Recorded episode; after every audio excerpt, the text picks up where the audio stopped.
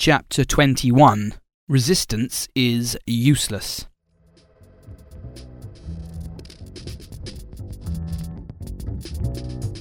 I spent a significant part of 1989 bottling the voice of Peter Lorre.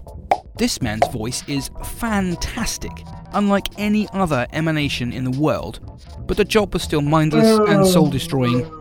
If you tipped the bottles just slightly, the delicate balance of the contents would be upset and the Lorien mixture would be altered. For instance, instead of conjuring up images of those beautiful boiled egg eyes, the consumer will be reminded of a manic pit bull terrier covered in foam parachuting into Bolivia. Wow! Excitement like that made me want to go ectoplasmic. TM. Following signal was intercepted and decoded by a satellite put into orbit by the Japanese cat food conglomerate Pussygut 25. The satellite subsequently exploded. Japanese scientists sent the message in tape form to an underground station. The aggressive containers used by the covert station imploded under the sinister energies and into the wet brain of a young man working on a waste incineration plant in North London. Through his hands, this message reached textual climax. I resisted the temptation, even though my bones were shaking under my skin. Instead, I wandered down to my local chip shop, where Harry the fish was frying away like there was no tomorrow. I ordered cod and chips with a pickled egg for luck and watched the hungry dregs, pissed up and moaning as they awaited their piles of incinerated fish. Eventually, Harry heaved a bag of sopping wet paper full of cod and potato over the counter, the pickled egg glistening in the centre like an evil vinegar eye. I took a handful of chips and shoveled them into my mouth. The taste hot wired my buds and I felt my brain flashing. It wasn't the chips, was the salt. It tasted absolutely unbelievable. I vaulted the counter and pressed Harry against the wall, demanding to know what kind of salt he was using. Dead sea salt? Liver salt? Salt of the earth? Harry shook his head and laughed. He motioned me into the back room where he stored his frozen potatoes, stuffed fish from the marine taxidermist, and mayonnaise cylinders. In the centre of the room stood a pillar of salt, vaguely humanoid in shape, half of one arm already gone. Automatic biography, queasy memoirs. Written by David Goodchild.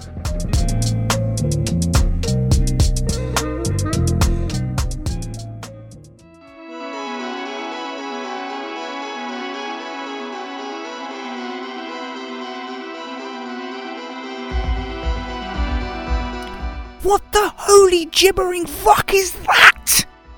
I screeched, dropping my chips. That, my friend, is Lot's wife. Harry grinned. Who? I demanded. You know, out of the Bible. Got a mate over in Israel who specialises in the holy relics, mainly from the Old Testament. Keeps trying to flog 'em to me for the shop. I tried using some saint's toes in the cheeseburgers, even wrapped some of the chips in the Turin shroud, but it's just not economical. Then he offers me a whole pillar of salt. Couldn't really say no to that, especially seeing as Esmeralda gets something out of it. At that moment, Harry's pet reindeer came trotting through the door and approached a holy salt lick. I dropped my fish, threw the pickled egg in Harry's eye, and fled. From now on, I'm on a strict diet of yogurt and cress.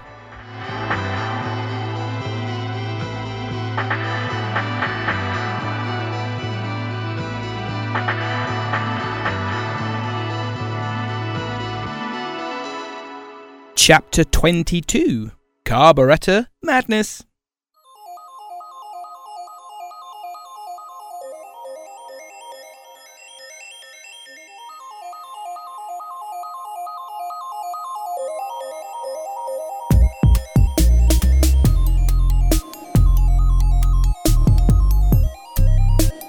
I'm working on a massive industrial plant.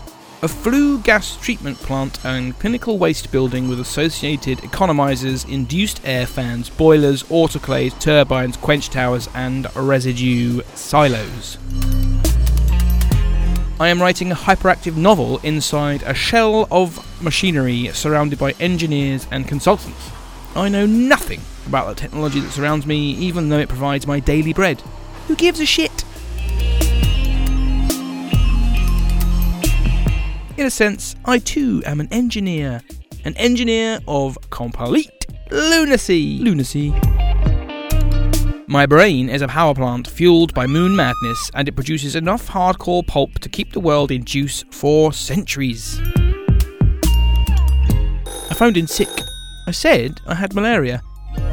I said I'd bring in a doctor's note to prove it. I made a plate of deviled eggs and devoured them. I cooked a dinner of shrieking beef and offal reared duck and shoved it in my eating hole. I considered the crisis of postmodernism, and what a real crisis it was. Two weeks later, I was subsiding on a diet of pure intravenous neon, which made me very popular at parties and potholing conventions. In fact, I spent an extremely interesting and energetic night with two stunning potholing ladies after they demanded to see my glowing apparatus. Let's just say they were illuminated. The neon absorption trick was something I picked up from an old friend. Old, as in the 17th century.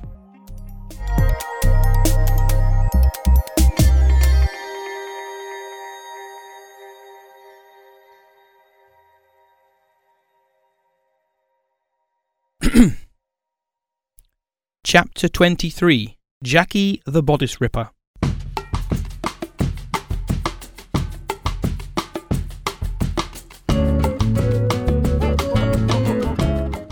After graduating from Middlesex University, I met and befriended a bawdy duck called Jackie, whose primary ambition in life was to sleep her way through high society.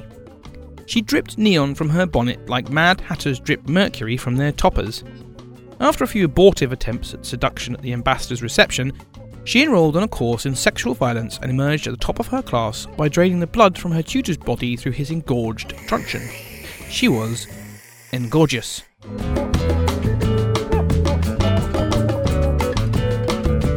She had long, curly red hair and full lips, long, generous fingers and sharp, metallic blue nails, predator's eyes and huge, firm, breasts squeezed into a bodice. Way! A behind you would want to suck in heaven. Needless to say, she had a voracious erotic appetite and insanely inflated social ambition. She was my best friend. If you were unhappy, she'd fuck you senseless and force laudanum down your throat. If you were happy, she'd fuck you senseless and force laudanum down your throat. If you were unconscious, she'd fuck you senseless and force laudanum down your throat. She had seduced and drained thousands of historic personages through her sexual crusade in time. She was directly responsible for 1. Byron's Clubfoot, the foot massage to end all foot massages. 2. The Hunchback of Notre Dame's Hump. He had been an upright citizen until she chimed his bells. 3. Jean Paul Sartre's Squint, when she squeezed his seasoned love mamba between her mammaries. 4. Michael Jackson's skin condition. 5. Noel Gallagher's monobrow. 6. David Bowie's multicoloured eye system. 7. Kirk Douglas's cleft, cunnilingus overload. 8. Donald Pleasence's sweat problem. 9. Chris Eubank's lisp. And many more besides. She eventually came to replace every single female fantasy archetype resident in the male collective unconscious, where she now rules like a wet dream queen for erotic eternity. And I shagged her! Jackie may be a nymphomonomaniac with thighs of steel, but she doesn't even compare to Rachel. Rachel has all the sexual qualities of Jackie, combined with style, wit, and the evolutionary advantage of having bones poking out of her body at both ends. She figures in my thoughts constantly and may influence the sick sprinkler of my mind at any time. Worth noting that the contents of this queasy memoir may not represent the current mental state and life experience of the author who is now 51 years old. Apologies for any offence, it was all intentional. Automatic biography. Queasy memoirs. Written by David Goodchild. Read, edited, and published by Mike Pierce.